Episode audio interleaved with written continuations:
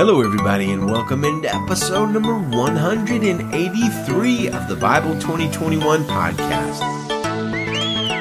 We are reading Luke chapter 4 today, and our focus is on that time that Jesus confronted a crowd about their racism, and the crowd literally tried to kill him. Wait a minute, you don't remember that one? Well, trust me, it's in there. We're going to read it today.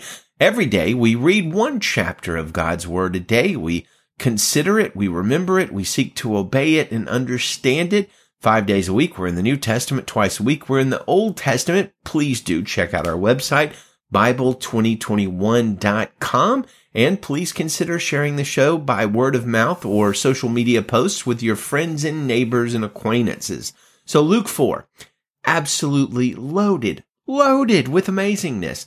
Let's highlight a few of the episodes in Luke 4 before we get to our main topic. First of all, we see Jesus being tempted by Satan in the wilderness. And just from that short little passage, I see at least three important truths there that uh, maybe are not self-evident to all Christians. Uh, number one, Satan has great earthly authority. Notice that Jesus neither scoffs nor contradicts or corrects Satan, Satan when Satan says, I will give you their splendor and all this authority because it's been given over to me and I can give it to anyone I want. He's talking about the splendor and authority of the whole world. He says, if you will then worship me, all will be yours. So Satan's authority is most certainly subservient to God's authority, but yet it's very clear that Satan still has great authority on earth. Second thing we see, Satan will use scripture, twisted scripture, and things that sound like scripture in an attempt to mislead, manipulate, and misguide you. Notice how Jesus dealt with that. He used God's word, rightly quoted and rightly applied. The only way to fight spiritual warfare the way that Jesus did is to make use of what Paul calls the sword of the Spirit, which is the Word of God. And the only way to make use of that sword, the Word of God, is to know and read and follow the Word of God on a daily basis. Finally, the third thing we see in this uh, episode of temptation in the wilderness, we see that Jesus went into the wilderness or the desert wilds full of the Spirit but he came out of the wilderness or desert wilds full of the power of the Spirit. Compare Luke 4 1, which says Jesus left the Jordan full of the Holy Spirit with Luke 4 14. Then Jesus returned to Galilee in the power of the Spirit. So sometimes God takes us through the spiritual wilderness or the desert wilds, as some translations calls it, and this this might seem like a very difficult time of trial and tribulation and lack of things. Jesus went 40 days without eating in the desert wilds, but it's often in those desert times that God is building his power and his presence and his perseverance in us in ways that we don't fully understand at the time. One other point. We see several deliverances or exorcisms, Jesus casting out demons and unclean spirits in this passage. One thing that somewhat rarely comes up in most people's conversation about Jesus is how much of his ministry involved casting out demons and evil spirits. We see Jesus confronting these beings over and over and over again, all throughout the Gospels, Matthew, Mark, Luke, and John. And the apostles have a similar kind of ministry. And it kind of makes you wonder, doesn't it? Where has this sort of ministry gone to in most churches today? Consider, for instance, verses 40 and 41. When the sun was setting, all those who had anyone sick with various diseases brought them to him. As he laid hands on each of them, he healed them. Also, demons were coming out of many, shouting and saying, You are the Son of God. But he rebuked them and would not allow them to speak because they knew he was the Messiah. Well, with that, let's read the entire passage, paying close attention to what exactly infuriated the crowd that tries to kill Jesus. Luke chapter 4 verse 1 in the Christian Standard Bible, then Jesus left the Jordan full of the Holy Spirit and was led by the Spirit in the wilderness for 40 days to be tempted by the devil. He ate nothing during those days, and when they were over, he was hungry. And the devil said to him, If you are the Son of God, tell this stone to become bread. But Jesus answered him, It is written, Man thus must not live on bread alone. So he took him up and showed him all the kingdoms of the world in a moment of time. And the devil said to him, I will give you their splendor and all this authority because it has been given over to me, and I can give it to anyone I want. If then you will worship me, all will be yours. And Jesus answered him, It is written, worship the Lord your God and serve him only. So he took him to Jerusalem, had him stand on the pinnacle of the temple and said to him, If you are the son of God, throw yourself down from here, for it is written, he will give his angels orders concerning you to protect you, and they will support you with their hands so that you will not strike your foot against a stone. And Jesus answered him, It is said, do not test the Lord your God.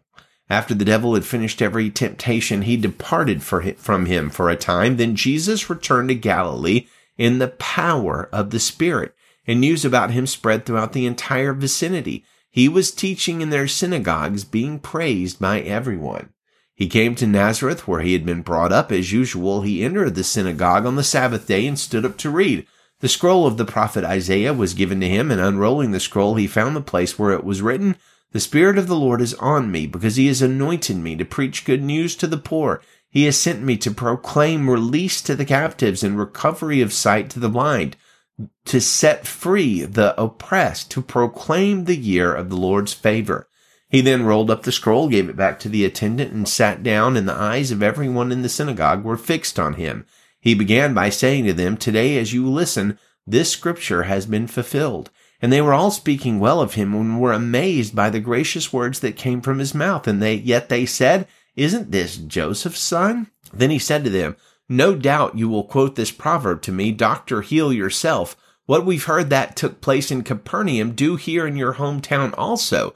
He also said, Truly I tell you, no prophet is accepted in his hometown, but I say to you, there were certainly many widows in Israel in Elijah's day when the sky was shut up for three years and six months while a great famine came over all the land. Yet Elijah was not sent to any of them except a widow of Zarephath in Sidon. And in the prophet Elisha's time, there were many in Israel who had leprosy, and yet not one of them was cleansed except Naaman the Syrian.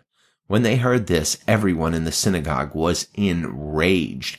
They got up, drove him out of town, and brought him to the edge of the hill that their town was built on, intending to hurl him over the cliff, but he passed right through the crowd and went on his way. Then he went down to Capernaum, a town in Galilee, and was teaching them on the Sabbath. They were astonished at his teaching because his message had authority. In the synagogue there was a man with an unclean spirit who cried out with a loud voice, Leave us alone. What do you have to do with us, Jesus of Nazareth? Have you come to destroy us? I know who you are, the Holy One of God. But Jesus rebuked him and said, Be silent and come out of him. And throwing him down before them, the demon came out of him without hurting him at all. Amazement came over them all, and they were saying to one another, What is this message? For he commands the unclean spirits with authority and power, and they come out. And news about him began to go out to every place in the vicinity. After he left the synagogue, he entered Simon's house. Simon's mother-in-law was suffering from a high fever, and they asked him about her. So he stood over her and rebuked the fever, and it left her. She got up immediately and began to serve them. When the sun was setting, all those who had anyone sick with various diseases brought them to him. As he laid his hands on each one of them, he healed them. Also, demons were coming out of many, shouting and saying, You are the Son of God. But he rebuked them and would not allow them to speak because they knew he was the Messiah. When it was day, he went out and made his way to a deserted place, but the crowds were searching for him. They came to him and tried to keep him from leaving them, but he said to them, It is necessary for me to proclaim the good news about the kingdom of God to the other towns also, because I was sent for this purpose. And he was preaching in the synagogues of Judea. So first, before we talk about what actually instigated the crowd, did you catch that escape of Jesus? It's really kind of fascinating because Luke basically tells us nothing about how it happened. Verses 29 and 30 say, they got up, drove him out of town, and brought him to the edge of the hill that their town was built, built on, intending to hurl him over the cliff, but he passed right through the crowd and went on his way. Luke, my man, how did Jesus pass through the crowd? How did that happen? What did it look like? This sounds like a very interesting and amazing miracle, and Luke explains it like in the most mundane way possible. And once again, we see evidence of the fact that the gospel writers rarely, if ever, exaggerated. If anything, they tended to downplay what we would have been blown up into a lot of hype. Uh, of more importance to our conversation today is the simple fact that this enraged crowd knowing who Jesus was and knowing his family, yet they tried to kill him in cold blood without the approval of any of the authorities. So what got them so infuriated and murderous and worked up? Well, I asked my family that tonight after we read through Luke chapter 4 without any commentary, and they didn't quite catch the reason. They missed why the crowd was so upset. Did you miss it? If so, here it is in verses 24 and 25. Jesus also said, Truly I tell you, no prophet is accepted in his hometown. But I say to you, there were certainly many widows in Israel in Elijah's days when the sky was shut up for three years and six months while a great famine came over all the land. Yet Elijah was not sent to any of them except a widow at Zarephath in Sidon. And in the prophet Elisha's time, there were many in Israel who had leprosy, and yet not one of them was cleansed except, except Naaman the Syrian. Does that remind you by chance of any passage we've read so far this year? Because it big time reminds me of Acts chapter 22, 21 through 23. Paul is being harassed by the Jewish crowds. He's been protected from them by a Roman centurion, but he asked for permission to address the Jewish crowds, and he does, and they listen real intently until he says something at the very last of his speech, which then they lose it completely. Verse 21, Paul says, God told me, go because I will send you far away to the Gentiles. They listened to him up to this point. Then they raised their voices shouting, wipe this man off the face of the earth. He should not be allowed to live. And as they were yelling and flinging aside their garments and throwing dust in there, it, they just had a big fit. In that passage, Paul is explaining to that Jewish crowd that God had sent him to share the good news with those who weren't Jewish, and this made the crowd fly into a murderous rage. Think like a toddler hissy fit with violent intent. They lost their minds, just like the crowd that Jesus was addressing in Luke 4. Why were both these crowds so infuriated? Well, they were angry apparently because any mention of God's love or God's word being offered to the Jewish people. They thought of themselves as God's special people and that God cared for them way more than those other heathen Gentiles. Now, is that racism? Uh, is it xenophobia? Is it pride? Is it jealousy? Well, it's probably a combination of all four and more besides. I maintain that it is this attitude that many of the Jews held towards those of other countries and other races that led to the great persecution that broke out against the Jerusalem church in Acts uh, 7, 8, 9, 10, which in turn led to the Jerusalem church scattering all across the known world. Prior to that, the Jerusalem church had the great commission of Jesus. They were called by Jesus to take the good news to every corner of the earth, every tribe, nation, tongue, and people. But the Jerusalem church wasn't really doing that. They weren't advancing the gospel outside the borders of Israel very much at all. So God made a way for that to happen. And honestly, I know that was probably hard for the Jerusalem church at the time, but I'm so grateful that he did. So small caveat here. I realize I'm saying some of the Jews were racist and xenophobic. I will also point out that many of the Jews were the ones that carried the gospel to the whole world. So I'm not trying to paint a whole group of people as racist. In fact, I think we find racism endemic in every culture, tribe, and people. It's a sin that's inborn us, in us, and we need to, we need to fight it. Like we don't need to respond to racism being called out in our hearts with the fury of those crowds uh, did when they were confronted with it, we should repent and deal with it in a humble way because it, it's, it's in us. The sin nature is in us. It's in us to be racist. And we would all do well to remember John 3.16, for God so loved the world, not just our corner of the world or our ethnicity or our type of people or our fellow countrymen, but the world every tribe, tongue, nation, and people. Well, let's close with our Bible memory verse for the month of July.